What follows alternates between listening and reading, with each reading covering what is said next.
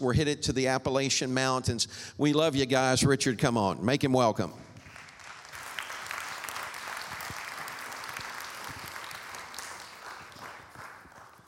Praise God. It is good to be in the house of the Lord this morning. It is good to belong to a congregation who supports missions. It is good to be among a people who will take the blessing that God has given them and share that blessing with others. You know, the glory of God or the blessings of God go far beyond our doors, and we need to reach a lost and a dying world. I, I was sharing in this morning's uh, message about the WOW group going to New Harmony, Indiana. And I, and I was trying to share with them how that was a life changing trip. Not that trip, but a trip to New Harmony, Indiana back 40 plus years ago, because that's where I asked Sharon to marry me. We were kids. We had no idea what the future held for us. All I know was she was good looking. I'd ask her daddy to, if for the permission, his permission to ask her for her hand. That was uh, putting my life in risk, but it was worth the price. And I remember getting down on one knee and promising her things that really wasn't mine to give. I promised her my future. I promised her my love. I didn't know what the future held. And I don't know, looking back now, you know, if, if she would have said yes, if she knew all the pathways that our life would have taken us down. Not every journey is an easy journey, but it's worth the trip. we went to uh, Yellowstone not too terribly long ago, and we, we exited out on the northeast gate. Bear Pass, I think, is the name of that exit up there where they have the lights that say they close the road at nine o'clock at night because of bears. It's not a good place if you're thinking on about having any car trouble or anything like that. And we, we, we headed through, uh, you know, that portion of, of South Dakota and Wyoming, and, and the roads were so windy and so crooked and, and you'd go so far and, and it was open range territory and there would be cattle grazing out on the side of the road and have to wait for them. These are state highways. These, these are, you know, like out, out in front here, you know, it, it's a different world. But this one particular mountain that we went up, I mean, I don't remember how many switchbacks there were, but back and forth, and starts off slowing you down to 25, and then 35, and then 20, and then 15, and then there was one that said 10, and I'm thinking it can't get no worse, and the next one said five miles per hour. and you know what? They weren't kidding because there was no room for error and there was no place to go. We do not know often the, li- the road that life will take us down, but we have to trust and trust in God. Sorry, I've, I've about ran out of voice from this morning. A few, number of years ago, Sharon and I went to the Grand Canyon. We, we went to I had a business trip that was in Las Vegas. And when we got there in, in Vegas, the uh, trip or the meeting that we, I, I, was out there to attend to, the business got wrapped up a lot quicker than what we had thought. So we were, I was thinking, well, well, we'll come home early. But then my boss made this great offer. He says, hey, since you're out here with, with Sharon, if you kids want to go and see the sights or do something, feel free, take the next two or three days, and, and, and the company's going to cover the tab. We, they already had the, and I'm thinking, oh, this is wonderful. This is a blessing. So I go and tell Sharon, hey, we got two or three days that, that we can vacation or recreate out here in, in a place we've never been before. So she immediately started researching what we could do, and she found this little company that would pick you up at the hotel, take you to Boulder City Airport. You'd get on a small plane, and they'd take you to the Grand Canyon. We'd never been to the Grand Canyon before. So I'm standing there on the south rim of the Grand Canyon, and everybody around me is going, ooh, and ah, and how wonderful this is. And I'm sitting or standing there, and I'm just not getting it. I'm not feeling it. I mean, it's a big hole in the ground. It is a soil erosion problem gone on, on steroids. You know, it, it's not speaking to me. Everybody else was enjoying it, but I couldn't enjoy it. I couldn't understand it. Excuse me. And, and so I, I, I'm marveling at the fact that, that you know, there's got to be something about this that, that draws people to it. What am I missing? And I, and I asked Sharon, I said, what makes this so, so grand? And she says, it's just so huge. And she said, did you see the helicopter flying down there? And I told her, No, I, I, didn't see the helicopter. And she said, Do you see the people on, on the mules riding along the, the, edge of the river down there? Well, no, I didn't. Uh, per, perhaps it was the flight in the airplane that had, had kind of acclimated me to seeing things at, at, a, at a significant altitude or distance. But at that particular point, moment in time, I wasn't understanding the vastness of the Grand Canyon. She pointed to a signboard that says, you know, the ones that say, you are here, and then it tells you how far it is to the next feature. And some of those were 20 miles away and still part of the Grand Canyon. And suddenly, armed with that new knowledge, I began to think, you know what, this thing is pretty grand. It's big. And then you begin to understand the vastness of it. You begin to understand and, and appreciate the beauty of it and it turns into to a, a wonderful experience.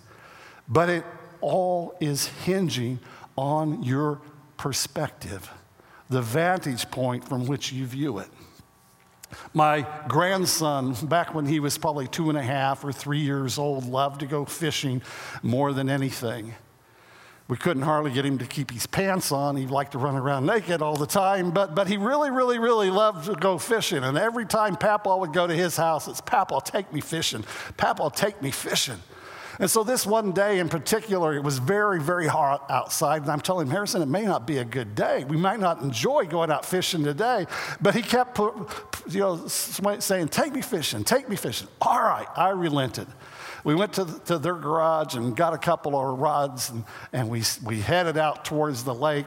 And just about the time we stepped outside, he asked me, Papa, are you an outside kind of guy or an inside kind of guy? And I said, Well, Harrison, I, I think I'm probably more of an outside kind of guy. Me too, Papa. And then about that time, the heat of the sun began to bear down on him, and he really began to understand what it was that we were going to be up against. And he stops hands me back the, the rod and says, Papa, now that I think about it, I'm an inside kind of guy. And back to the air conditioning he went. The heat had changed his perspective, the vantage point from which he view, viewed the, the day of going fishing. One more tale, and then we're off to the scripture. I, I was talking to a guy who was talking about how his wife didn't seem to understand him that he was on the bathroom scale and he was trying to just, you know, check his weight. And when she walked by and caught a glimpse of him, he was standing there holding his stomach in.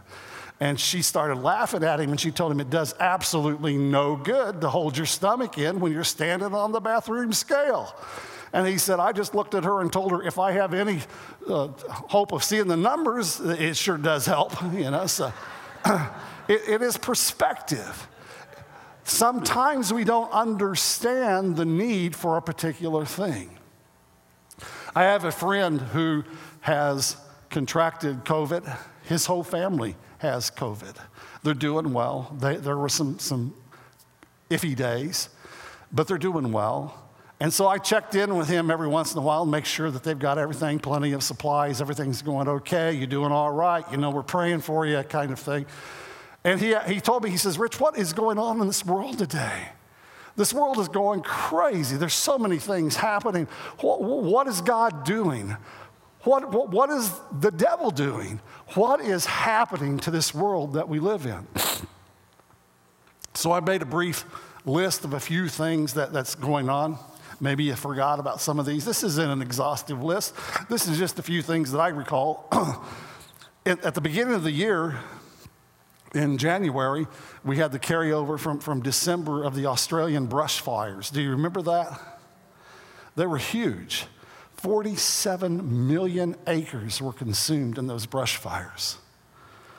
Prince Harry and Meghan Markle stepped down from being royals. What an oddity. What a strange thing. The impeachment trial began in January.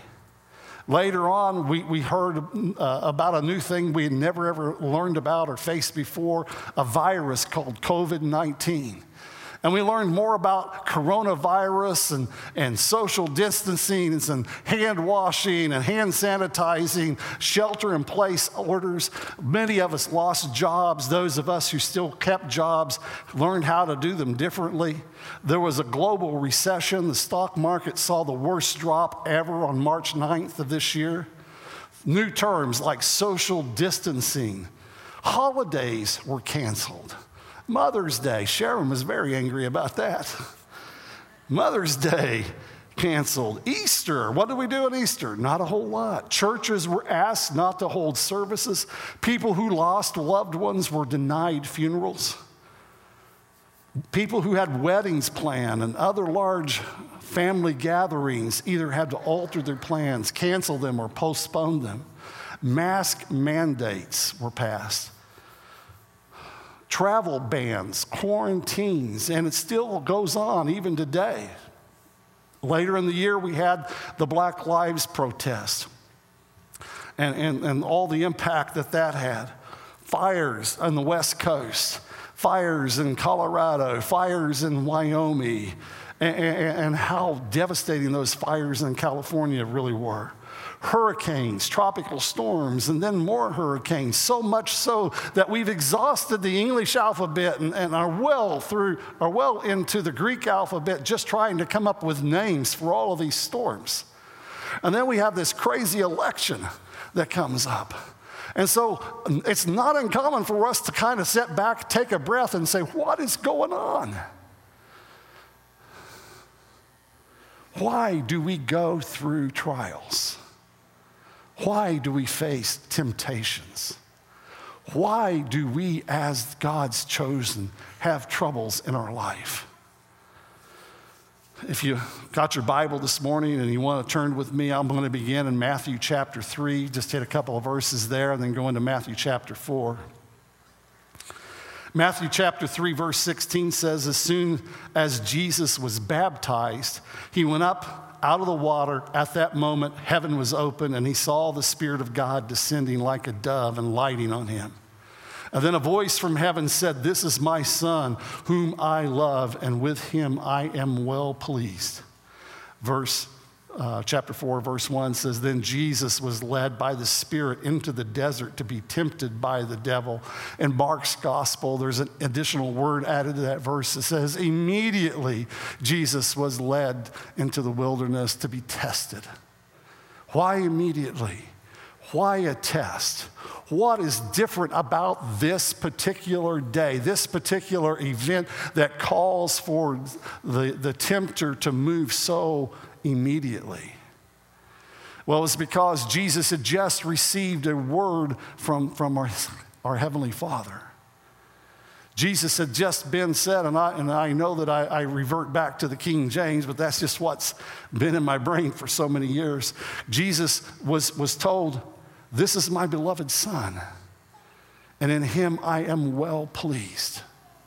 Now, the question that is here before us and the question that was being raised by the tempter is that will Jesus believe the Word of God? And will he cleave to the Word of God?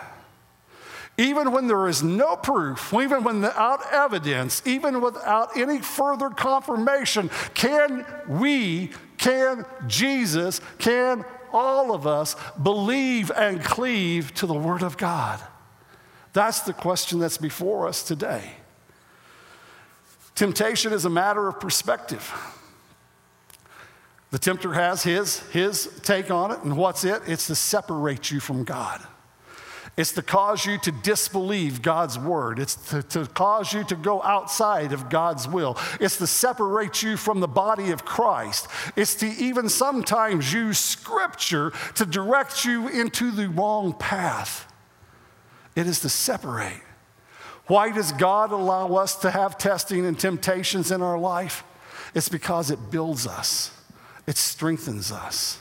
It causes us to have to demonstrate our faith. It causes us to have to stand fast and prove that we are taking God literally at His word. So the question is can we believe? On to the temptation. keep things from falling here. The setting here was in the desert, in the wilderness, without any source of bread, without much water. And sometimes we are find, find ourselves in, in the wilderness and, and, and, prone to temptation. But it's not just in the wilderness when temptations come. Temptations can come when you're in the garden, in a lush garden, as they did in the Garden of Eden. Temptations can come when you're on your rooftop in the evening and just reclining and, and you look across and you see something that is tempting. Temptations can come in, in all many facets and, and on all forms here in the desert, the tempter presents the Lord. After fasting for 40 days and 40 nights, Jesus was hungry. And the tempter came to him and said, If you are the Son of God, then tell these stones to become bread. You know, the tempter likes to take advantage of our vulnerabilities when we are susceptible to the sin when he had fasted for 40 days and 40 nights in the wilderness, the, the tempter comes to him and he says, basically, Why are you suffering? Why are you here? You're in the wilderness, man. You're hungry. You need bread. There's no bread in sight. There are stones. Just command the stones to become bread. Is there anything inherently wrong with commanding stones to become bread? Jesus later on would use the, the miracle to feed the multitude, would he not? Where he would take the five loaves and two fish to feed over 5,000 men. So it would not be beyond Jesus' ability to take something and make something more out of it than what it actually is. Could he have commanded the stones to become bread? The answer is yes. But Jesus' approach to this is you know what? I would rather suffer the pains of hunger. I would rather be on the path to dying here in the desert than to deviate off the road, off the direction, off the plan that God has for my life. So he elects not to take the, the, the, tempter's bait, not to take the lure. You know, the tempter designs the lure to be attractive. Even Harrison knows when we go fishing that the lure has to look sharp. It has to behave like a real fish to make the other fish be interested in it. But concealed within the lure is a hook. And once the hook is embedded, then sin will lead you to paths you do not want to go. It'll keep you in places where you do not want to stay. It will cost you more than you ever thought you would be willing to spend. A hook has the ability to guide you and direct you and turn your head and, and set your direction in a way that you do not want it to go. Jesus answered and said, It is written, man does not live on bread alone, but on every word that comes out of the mouth of God, quoting from Deuteronomy 8 3. Here we have a reference in Deuteronomy that, that, that God is preparing the nation of Israel to go into the promised land. 40 years they have been on the backside of the desert, and now, now they're getting ready to cross. Moses is, is, is, is basically backing up out of the picture. He's not going to cross the river with them. But he's wanting to, to prepare them, and God is giving Moses words to speak to them. And he says, Remember that time back when we first left Egypt? You had seen the deliverance of God. You had seen how Pharaoh's army was destroyed by the Red Sea. You had seen the plagues that befell Egypt. You had seen how the, they, they had, the Egyptians had given us the, the spoils of the land to help us to expedite our exit. You had seen all these provisions take place for you. But then once we crossed over the, the Red Sea, now we're in a position of where you, we need to count on God's word and upon his promise. And when you didn't see food, you come to me and you said, Oh, that we were back in Egypt. Our pots were always filled with meat back when we were in Egypt. Sometimes our perspective of how grand the good old days takes away the truth of what we were enduring. They were enslaved, they were in bondage, their future was questionable. It was the deliverance of God that led them from this place of bondage into a new land, into a land of promise, into a land that flows with milk and honey. But all they were had the, uh, the, the audacity to come in and say, We got to have something to eat, and if you don't feed us, we're going back to Egypt. God responds and says, Man does not live by bread alone, but on every word that comes out of the mouth of God. What God is trying to convince them of is you have to pay attention to what I've said to you. You have to cleave and believe to the promises of God. You cannot take it lightly. You cannot plan on standing on your own strength, on your own spirituality, on your own merit. It is by His grace we stand, and upon His word we find our foundation. Oh my. Matthew 4, chapter, or chapter 4, verse 5. Then the devil took him to a holy city and had him stand on the highest point of the temple. You are the Son of God, he said. Throw yourself down, for it is written, He will command your angels concerning you, and they will lift up their hands so that you will not strike your foot against the stone. Satan is, is quoting Psalms chapter 91. 91 has a lot more to say. And if you haven't read it lately, I would encourage you to read it again. Because it says, though a thousand fall at your left hand and 10,000 fall at your right, do not be afraid, for it will not come near thee. It says that you will travel on serpents. It goes through and it gives you great promises of protection, great promises of provision. This is the Word of God. But here he extracts it out of context and applies it incorrectly. The Word of God is truth. The Word of God is life. The Word of God is blessing to our soul. But if it's applied incorrectly, then it can be harmful to us. A number of years ago, I was in an accident and I broke my neck. My future was uncertain. My ability to earn a living for my family was uncertain. I didn't know where God was leading me. I was trusting and believing God for a miracle. I would pray day and night, oh God, heal me. God, deliver me from this trap. God, you know, you have plans to prosper and not to harm us. Show me those plans. Show me your direction. And my well meaning friends and, and family in the church would come and say, Brother, there's got to be sin in the camp. You would have received your healing if there was not sin in the camp. I spent countless hours before the throne of grace saying, Oh God, if there is sin in the camp, then open my eyes. Let me see it. Let me deal with it. Let me take this thing from me. Then they would say, A man who does not provide for his family is worse than an infidel. That is scripture. But let me tell you something scripture applied incorrectly can do serious harm to the people that you actually are intending to do good towards. Be careful how you apply it. Apply it with love, apply it with grace. Reassure them of the promises of God. All right. If you are God, he said, throw yourself down, for it is written, He will command His angels concerning you, and they will lift you up in their hands so you will not strike your foot against a stone. Basically, he's saying, if you're the Son of God, prove it. Here's a chance to, to, to, to orchestrate a miracle. God isn't going to allow you to suffer. And, and, and, look, I mean, if people were to see this and they were to see that you've received this miracle, then it gives further confirmation.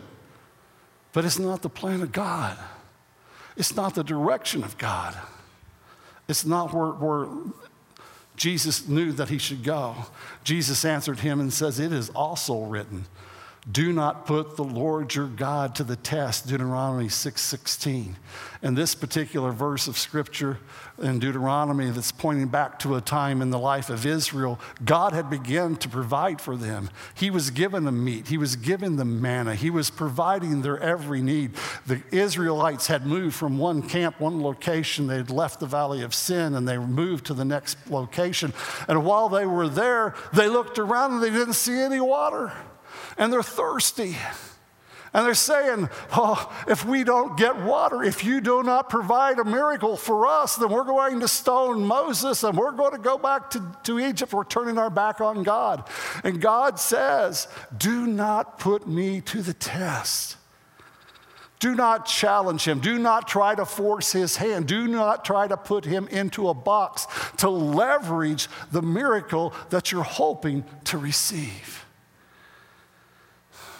Trust God at His word. Trust Him despite your in being uncomfortable. Trust Him despite the fact that you're hungry. Trust Him even though there isn't evidence to prove that you have reason to. Trust Him. And again, Jesus says to him, Oh, I've already read that. It, it, it, it is written, Do not put the Lord your God to the test. On to the next test. Matthew chapter 4, verse 8. It says, Again, the devil took him to a very high mountain and showed him all the kingdoms of the world and their splendor. All this I will give you, he said, if you bow down and worship me. I don't know how this was accomplished. I, I, I, don't know how the, the tempter was able to show him all the vast kingdoms of the world and all their splendor. But basically, what he's offering him here is a shortcut. Jesus, you don't have to walk the path of the cross. You don't have to go to Calvary. You, you can just bow down to me right here, and I will give you all these kingdoms of the world. All the praise, all the splendor, all the wealth, all but it's not the path that God has chosen. When we walk before God, we need to walk with integrity. Even though the tempter may come to us and so, show us a shortcut, show us a way to where we might get to the end result, but not have to wait for the proper time, not have to endure the hardship. I've told the story before about when I was a little boy and there was a rose bush that was in front of the house where I grew up, and my mom loved roses. And so I was so eager and so wanting to give my mama one of these beautiful roses, but I went out to check the rose bush and none of them were in in bloom yet. They were all just buds. And I'm thinking, that's not a problem. I can fix that. And so I took my little fingers and I stuck inside the bud and I began to try to expand the rose, trying to make it into a flower so I could take it in and show it to my mom and say, here's a flower for you. And it didn't turn out very well at all. It was not what God had intended it to be we need to be careful with the directions that we walk, the direction that we go. We need to be careful because God has a purpose and a plan for each and every life. And we need to find what that plan and purpose is. And if there are hardships in the road, if there are difficult places that need, we need to walk through, then we suck it up and we say, God, I'm going to trust in you no matter what. If I die here in the desert out of hunger, I am still not going to command stones to become bread. If I find a shortcut that means I don't have to suffer, I don't have to go to the cross, I don't have to lay down my life, all I have to do is bow down to Satan, then, brothers and sisters, do not bow. The Bible tells us of three Hebrew children who were t- taken into Babylon, and then there's a, a, a uh, uh, uh, statue that was erected to King Nebuchadnezzar. And with a trump sound, everybody was supposed to bow down to the image of gold. And three young men decided they weren't going to bow down. Nebuchadnezzar reminds them, fellas, if you don't bow down, then the consequences are you'd be cast into the fiery furnace. Do you remember this from your Sunday school days? And what was their response?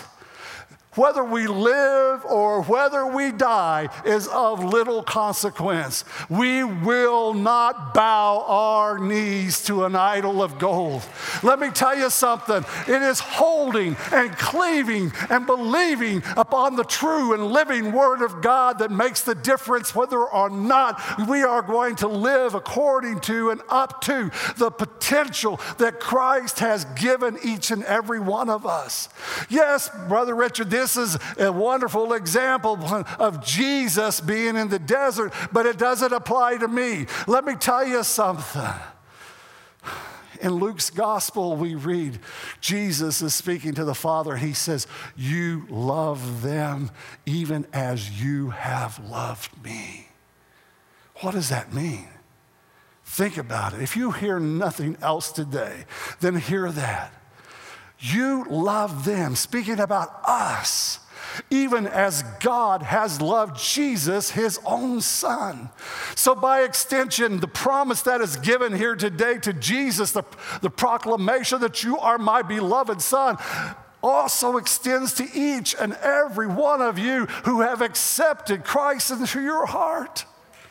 You are his child. You are his beloved son. You are his beloved daughter. And in him, you are well pleased. Oh, he is well pleased in you. Flip it around there. What is the point? The point is faith is tough. And having faith can be difficult. And there are times when the tempter comes to us and the path that he offers might look good. But we need to have enough of the word in our heart to understand that behind every trap, there is a trapper. Behind every lie, there is a liar. Hold to the living word. Hold to the promise of God. Time goes so fast. Satan wants to separate you by guilt. I don't feel like I deserve the promises of God. I have sin in my life. Jesus was perfect. I am not like Jesus. I cannot be perfect. Satan wishes to separate you by anger. Anger often comes in hurt feelings. We at Christians, as Christians, we have a tendency to want to step on our brothers and sisters' toes. Don't let an offense with your brother separate you from the kingdom of God. We need each other. In this particular trial, Jesus was by himself, but in another trial that Jesus faced, when he was in the Garden of Gethsemane, when he sweat as if it were great drops of blood, he called upon those who were around about him. He called for his disciples to come with him and to watch and to pray. We need each other. We need the encouragement that the other one brings. We need those able bodies, those people who are willing to pray, those people who are willing to commit to help lift the burdens, to lighten the load for those who are under struggle. Burdens shared are, are burdens divided. Joy shared is joy multiplied. We need each other. Satan wants to separate us by feelings of inadequacy. Satan wants to separate us by the tempter's lure. Let me tell you one more little story, and then, then I want to wrap it up. I heard a man speak a number of years ago by the name of Savelle Phillips. And Savelle worked for a company called uh, Bible Translators, and, and, they were employed in taking the Word of God and translating it into other untranslated uh, languages, developing new languages or new translations of the, of the Bible. And Savelle had a motorhome and, and, and, the way that he came into this motorhome was uh, kind of a miracle in and of itself. But they were vacationing, and as I remember, it was someplace out west. And, and they, they were having a big time the family, him, his wife, two children. And it came time to leave the campground where the motorhome was, and so there's always that obligatory task of emptying the, the holding tank on the motorhome. And those of you that know about motorhomes know that that's not pleasant and not sanitary. Everything that gets flushed down goes into the tank, and, and usually they have a, a pit or a place to where you can empty that tank before you go on your way. So that's where they were at. They were at the little area that's set up to do that. He's very much engaged in how do you get this hose and that line changed, and how do you make this thing happen. And his boys are out there playing and having a big time until all of a sudden, over in the corner where all this stuff went, there was a crew that had been working there and they'd left a section of that uncovered. And one of the little boys fell off into that. And he fell into a depth that was greater than, than, his waist. It was up to his chest. But he had been totally, totally immersed in this. Seville said, when I looked down at him, my son was crying and he was holding up both hands and he was saying, Daddy, save me. Daddy, help me. Daddy, come to me. And he said, I, I, looked down at my son, and he said, My heart was just moved with compassion for him. He said, All I wanted to do was just get him out of that stench, get him out of that filth. I wanted to get him back to me so desperately, so desperately bad. And he said, I reached down my hand and I took hold of my son and I plucked him from that mire. And he said, We began to wash him and clean him and bathe him. And we, his clothes were so soiled and so beyond use that we just threw them away. But he said, We cleaned it out of his ears and we washed it out of his eyes and we cleaned it from his mouth and we cleaned it out of his nostrils and we scoured and scrubbed his whole body. And you know what I took away from that story? And that is if an earthly father loves his earthly son so much that he's not willing to leave him in the pit, he's not willing to walk away from him when he is in such an unpresentable, unsanitary, unperfect state, then God is not done with us yet either. We may not be happy on the pit in which we have fallen. We not not be happy with the way that we smell. We might not be happy with the way that we look. But let me tell you, we serve a Father who says, You are my beloved Son. You are my beloved daughter. And I am pleased in you. And He will not walk away from you when you hold up your hand and say, Reach me, Jesus. Help me out of this pit. Take me from this mire. He will cleanse you, He will wash you in a fountain that is filled with blood drawn from Emmanuel's veins. And sinners plunge beneath that flood, lose all their guilt and stains. Children, God loves you this morning, and a love you can hardly comprehend, and a love that lasts forever. Reach up your hand. Allow Him to pluck you from the mire in which you're in. Dear Heavenly Father, we thank you, Jesus, for your word. We thank you for all that you do for us. Guide us, God. Direct us according to your will, according to your purpose. In Jesus' name we pray. Amen. If anybody would like prayer this morning, then feel free to come and uh, if there are none, then let's enjoy the day. God bless you.